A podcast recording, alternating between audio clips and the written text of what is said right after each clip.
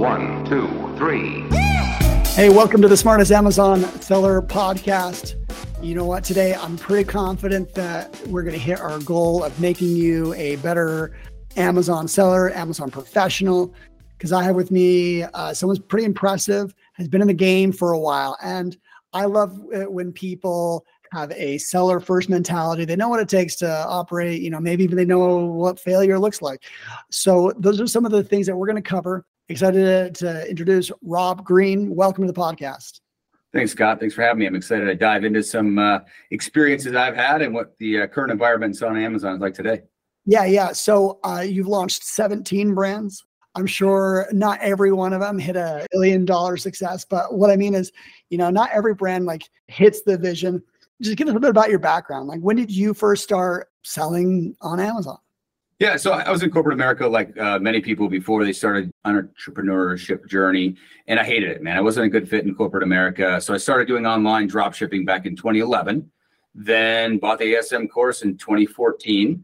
Started my first private label brand in 2015. So you know, I started a lot of brands over the years that haven't worked out. You know, so a decade plus now uh, of doing uh, e-commerce, and you know, we talked off mic on this a little bit about it. You know, I think you can learn sometimes more about what doesn't work than what does work. So I've had a lot of lessons. A lot of products haven't worked.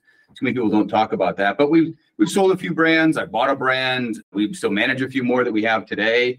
It's just the whole environment has changed quite a bit, and I think it's good to talk about failures as well as success, Yeah. so that people can take action on that. What is your favorite part about, you know, you didn't like, you know, corporate America. What's your favorite part about running these brands? Speed. I'm a quick to action kind of guy. So once we have an idea, we can take action. You know, the bureaucracy of corporate America was just it actually Sure. killed me. I couldn't Yeah. take it. You know, we come up with a great idea and it would be maybe nine months later. You know, Amazon's a great example of that. I just had lunch with a friend that works in the defense industry. And like Mhm. sometimes I can't even look at him in the eye. I'm like, oh my goodness, like what you have to deal with. I'm just, we're on a different playing field where I get an idea Yeah. and, you know, I, I go to market in hours. Love that. Now, success stories, failures. Let's hit a few of those. You launched a few products. What were some of the, what was like a difference maker between uh, what worked and what didn't?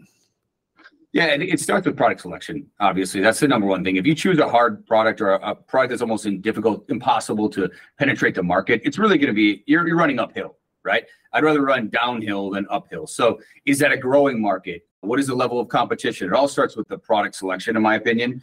And once we got that dialed in, it was more around the unit economics. Can we make this work from a financials perspective? I feel like you know, we've been doing this long enough. We can rank on Amazon. We can get revenue. That's no problem. It's is it a challenge is nowadays is how do you get unit economics to work? Because can you make profit off of that? And that's just like everybody I think is facing today is do you have your numbers dialed in? Because I think in the past you could win in a couple different ways and be profitable. Now I think you have to win alongst amongst more facets of the business to be profitable because we've got all the headwinds we're fighting now with you know PPC costs. We've got FBA fees going up, right? We've got pricing pressure, selling pressure on the market because it's more competitive. So I think that's the biggest lesson I've learned is that you have to constantly evolve. So getting the right product, selling to the right market, the right branding, you just have to do more things well now to win than when I started in 2015. Yeah, especially if you're in a competitive spot. Like, I'll never forget my cousin when he told me that he was selling a pickleball paddle on Amazon, and I was like, I thought he was destined for failure. I was like, no, don't. And little did I know, he was first to market with these like graphite pickleball paddles, and like it just worked. You know, he did really well. I think one challenge of his is he got distracted and started launching other products when like he could have leaned into that and come out on top. Now, just one of hundreds of brands, but like there was a time that like he was ahead of the market. Yeah. And in some categories, it's hard. you- You're not ahead of the market anymore, and it's just already developed. Interesting. Now, what are some of the things that you feel like you know, John, that used to work that don't work anymore? From like uh the idea phase to like they look like they work now, and like, but some of the strategies have to change.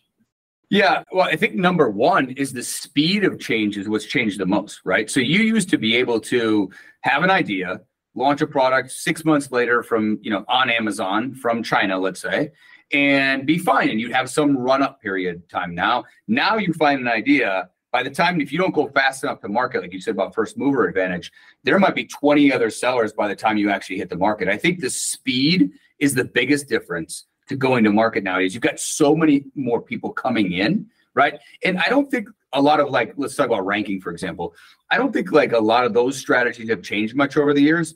I just have a platform first mentality. What I mean by that is I just constantly think, what does Amazon want from me? If I can figure out what Amazon wants from me and I can give Amazon what they want, we don't have a problem ranking. Mm-hmm. We don't have a problem with PPC. So as long as we understand what Amazon wants and we've done our research to make sure it's a viable product with enough demand at the price point we need to sell it at, and we've done a good job with the product, then it's like, how do I just consistently give Amazon what they want, which we all know is they want sales velocity, they want high conversion rate, they want added cart, they want happy customers, they want positive reviews. How can I make it so that I'm making it easy for Amazon to put me at the top of the page? That's how I always think about this. I think sometimes when you're saying like, what does Amazon want? What does also the consumer want? Like, if you're putting yourself mm-hmm. in their heads, I think you're in the right direction.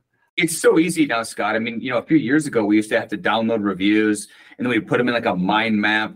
Now we can use AI to understand, you know, customer sentiment of any product on Amazon. We can then take that and say, okay, well, how do we use, and we can use AI to do this if we don't want to do it manually, and say, well, how can we improve an existing product to make it so that it has less negative reviews? And you can get feature improvements, you can get benefits from that. I mean, nowadays it's just so much easier to really truly understand what the customer does want and to try to nail what they want and give it to them is so much easier than it was in the past, which is mm-hmm. also contributing to the speed at which the market is moving. That's true. So when you mentioned AI, like uh, we were chatting earlier, you you have plenty of experience with like the data side, making decisions. I'm in the data business. I think you know data helps. It's not everything, and it shouldn't be you know just like your go-to. But more interestingly, you've actually spoken to Amazon execs about some of the data that they're starting to like the new data that they're starting to give. Give us your perspective and what is Amazon thinking? Yeah, so I was at a meeting a couple months ago with a few other friends. It was a small panel um, of sellers, and there was uh, about 50 execs there, and and they wanted to hear from us how we were using the data. So, so when I say the data, I mean like brand analytics, search query performance, SFR, search frequency rank. They want to know how we're utilizing it. And the biggest feedback I gave to them, and for guys like you and I who enjoy looking at data, it's fun. I get a kick out of it. They expose something to us. I dig in. I see what it looks like. I figure out how I can utilize it in my business. Can I make better quality decisions? I think your average seller can sometimes be a little bit overwhelmed by that. So the biggest feedback I gave to them was, first of all, make everything downloadable. Number one, don't just put a table that you can't download it, right? Give us access to the data so we can manipulate it. And then, second of all, you guys should seriously consider making it some type of education around it, whether that's a use case or case study or webinar or something, so that your average Amazon seller can dig in and say, okay, thank you for giving me the data. Now I can know how to use it and how I can apply it to my business. I think that's the biggest gap is, you know, a lot of execs talk about at Amazon talk about like, we want to expose this to you and they just assume we're all going to figure out where it is on the site, how to use it. But we're all inundated with all sorts of new information on a regular basis. If they don't bring it to us and present it in a way that makes sense, most of us just ignore it until one of our friends tells us, "Hey, you better go look at this SFP data." Yeah. So that was the big feedback to them. Do you think? Do you know of like? Is there more coming? Oh yeah, that's the balance, right? So there, there was somebody there from A9, there was somebody there from head of PPC, head of North America. I mean, there's definitely some high level execs. They try to measure how can they give us more information, but not give us so much information that it can be gamified more easily. And that's that fine line that they're always trying to walk. And that's what they said. It was like, we want to give more. We want to empower sellers more. We don't want to give so much that it can be gamified. And they said that in so many words, right? So they're going to continue to expose, but also the feedback that I gave to them is that then it depends on users, right? So if they're going to allocate money and somebody to work on this, we have to use it, right? And so sometimes that's where the disconnect is. They'll share something that a few of us think is powerful, but not enough users use it. So then they're internally, they're like, oh, no one's even using it. Why do we even put it out there? Mm-hmm. So they need that um, feedback loop to get more more excited about sharing more data. we could connect the dots here. Some of the businesses that you've worked on, or some of the products, let's say, where has data led to like one of the biggest decisions where you're like, I see this opportunity clear as Yeah. day. Now I know what to do. the biggest improvement has been the SQP data, the search query performance data. So for those who are not familiar with it, search query performance data gives you an ASIN's data relative to the market that Amazon determines the market at each step of the funnel, right? So that's impression data, that is click data, add to cart, and conversion data across each facet of the funnel. So now you can look at that data and say, hey, wait a minute, this product, spatula, my spatula outperforms the market on each pieces of this funnel. That might be something if I'm not highly ranked, where if I spend more time and energy getting visibility, I'm going to convert better than the market. Therefore, I have a better chance of sticking that landing, is how I think about it. So I want to understand using the data, am I outperforming the market or am I underperforming the market? Because I see a lot of sellers that underperform the market. Let's say conversion rate example. They underperform the market and they just try to do ad spend after ad spend after ad spend to try to force their way to get more organic sales. And as we all know, that just kills your margin because you don't you have to have organic sales to be profitable. If you're just doing PPC nowadays, you're in serious trouble. So it helped us to delineate where and what energy we should spend on our keywords and where we should put those keywords and really double down on ones that work where we're better than the market and then review ones that are not we're not better than the market. Are we irrelevant? Could we change our listing to make it more appealing to that keyword? Could we change our stack images to highlight that? Is it, is it an important enough benefit or feature? By doing that we hone in more on the individual by asin by keyword strategy which leads to Mhm. better ranking better organic sales more profitability but it's that granular level now that a we couldn't do in the past and b most sellers don't really know how to do to be honest You definitely have a passion about some of these things that I've had a few conversations, even on this podcast, where I'm like, no, guys, like this is like this is cool stuff, and and the guests just like under delivered. You're over delivering right now, so it's like I have seen that the search query performance. I've been there where I was like, oh my goodness, I understand how I need to advertise this product, and we were like, no, we're not going to get slaughtered over here. We're just going to like where we win and just stay there. run this on all of our products we do it on all of our products and significantly since that data has been exposed has helped the performance of each individual product Yeah. Now, you work with a lot and talk and uh, you're friends with a lot of large sellers, eight figure sellers. So let's just spend a bit of time like, what do they think about? What do they worry about? What are the challenges of those that, like, for a lot of others, think like, oh, you guys, you guys made it. They're, they don't feel that way. I guarantee you. If they built that themselves, they're still probably not quite satisfied. What do eight figure sellers worry about? It's interesting so i co-founded a mastermind called no bs uh, six years ago. We've been getting together. We used to do it all over the world. Now we just do it here in scottsdale every four months. We get together three times a year. It's 11 of us. We typically have like three to four guests each event and it's all about best practices. So what's working what's not working in your business? And it's interesting as we've all evolved and our businesses have grown it's switched more from tactics to strategies hiring building teams but we all worry about the same things which is how do we stay on the edge of what's happening? And then number two is how do we stay profitable? I know a lot of guys no i should say a lot i know quite a few guys who do multiple eight figures who don't make profit. Do you think some of them feel like oh i'm not profitable because i'm in growth mode? And then i can't i can dial back the moment i need Yes. to Yeah, I mean, Okay. most of the people, these guys are all savvy. The people that I do know that are that, that don't make profits, it's usually a choice, right? So they're saying, I'm willing to overinvest on my marketing. I'm going to grow. As long as you understand, number one, what your goal is. Are you building a cash flow business that's trying to make profit now? Are you trying to build a hundred million dollar exit or multi hundred million dollar exit where I don't care about profit now? I've got enough runway. I've got cash to grow the business. I, I say this all the time, but it's like it's like revenue is vanity, profit is sanity, and cash flow is reality, right? And so you just have to understand what the what path you're on and what the goal is for that brand. And there's nothing wrong with any of those goals as long as you understand what game you're playing. So there's nothing wrong with not making money if you've got the cash and you're able to you have a goal in mind and you're headed towards that goal. But I think that's where we all worry about the same things is how do we stay on the edge? How do we stay up to speed with what's happening in the marketplace? Amazon off Amazon, you know, TikTok shops, we've been talking about that a ton lately. So TikTok shops, Amazon, how do we stay channel on the edge of what's happening? And then how do we make profit and continue to grow the, the lifetime value of our customers? Yeah. Same Yeah. challenges, just Yeah. more zeros. I agree. you know, it's the comparison between someone doing like hourly labor versus someone that's like running a business. They both work the same amount of hours. Just one of them works at a very at a different the lever, like their potential is just considerably higher. Are these types of sellers really worried about like multi-channel sales? You mentioned TikTok shop. Maybe, you know, if you have eight figures, I hope you would have some sort of brand identity where you're like, you know what, we actually have our customers and they they follow us here.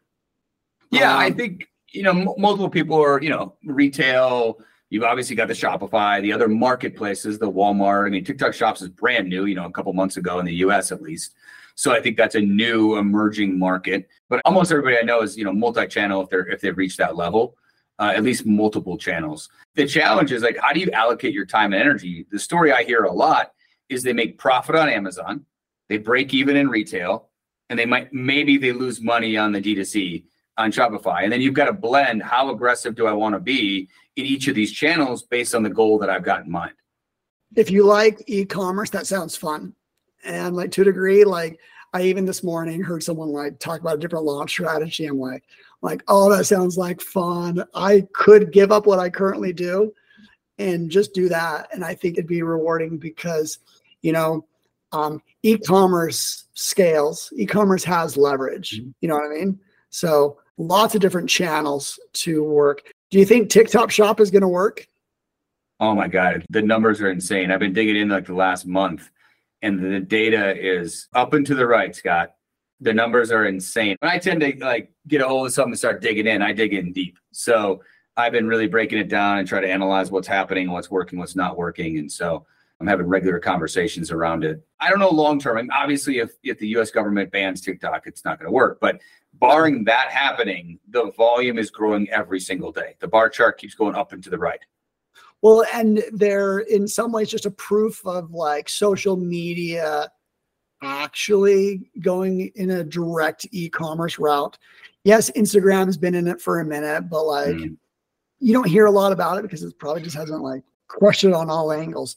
Now, so if TikTok does, yeah, it kind of proves something. It's really interesting. It's already Yeah. worked, just not in the US. I mean, it's been doing it in China forever. I mean, All It's been going on for you know, a decade in China. Southeast Asia has been using, I mean, Philippines, and they've got Shopee. I mean, there's all sorts of examples of this social Okay. media uh-huh. purchasing going on. You know, there's a cultural change over to the US, but it Sure. seems like people are very interested in it because they just it just keeps getting traction every single day. okay, we're going to hit all our ideas on this one because this is right. something I thought about it three years ago and I'm like, I just can't do it. Is there a SmartScout for TikTok? Are there some TikTok tools that give an advantage that actually give like an analysis of like what's going on in the market that are cool? Like, have you used any, any recommend, like, what, how do you feel about that? Yeah, there definitely are. I had the same thought when I first started digging in a month ago. So what I did is I just went into the went into Chinese directories and tried to find all of the SaaS products that are available in the Chinese directories. And I'm currently testing like four or five of them to try to understand because they do exist. They've built these software the past few years, just haven't been in the US market. So none of them are doing marketing, right? And so nobody knows about them in the US because they're not marketing to the US. So I've been testing a bunch of them right now. I can't really say whether any are good or bad or even accurate, to be honest with you.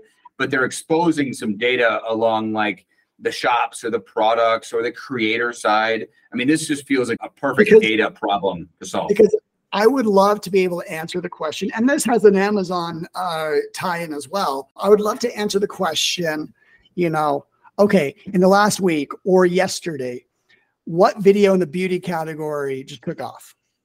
I Is can that, tell you that, Scott. oh, you can. Um, is Yeah, that for just, sure. That's just off of TikTok, or maybe tools help. Oh no, no tools. No, no, using tools for sure. Yeah, there there are SmartScout like Sure. software solutions in the space that have just focused on other countries, not the US. And now they're starting to, I would guess in the next six months, you'll start to see some of these tools roll out here and market here in the US. So be my guess. But they're mainly in right. Asia right now. Let's raise a venture fund right now. Let's just build a few. It's- or just model or model what they're doing and build off of that. The interesting part is how they're getting access, and that's the part that you know. The beauty of Amazon is they they make the BSR available, right? Which is what mm-hmm. allowed Jungle Scout to build the algorithm to figure out how many sales per day. but TikTok videos have likes and views. That's a proxy. Oh no, there's I can see a sales data. I can see revenue data. They are getting Oh, something. really? Yeah, yeah, yeah. No, like granular data. Like, hey, this creator generated three hundred and thirty dollars and eighty six cents of sales yesterday. Like, there's got to be an API access or some type of informal agreement with ByteDance that these guys have to get the access to data. There's no way it's it's not an estimate. It doesn't appear to be an estimate. Wow. Okay. You got my attention. Um, when you kind of figure out one solution or market, you're like, oh, I want to like, if I were to like start something new, which direction would I would do? I'd probably try and repeat some part of a playbook. That's what you did with your 17 brands. You repeated some part of your playbook to go at it again. And which I don't I think is smart, at least from a risk step.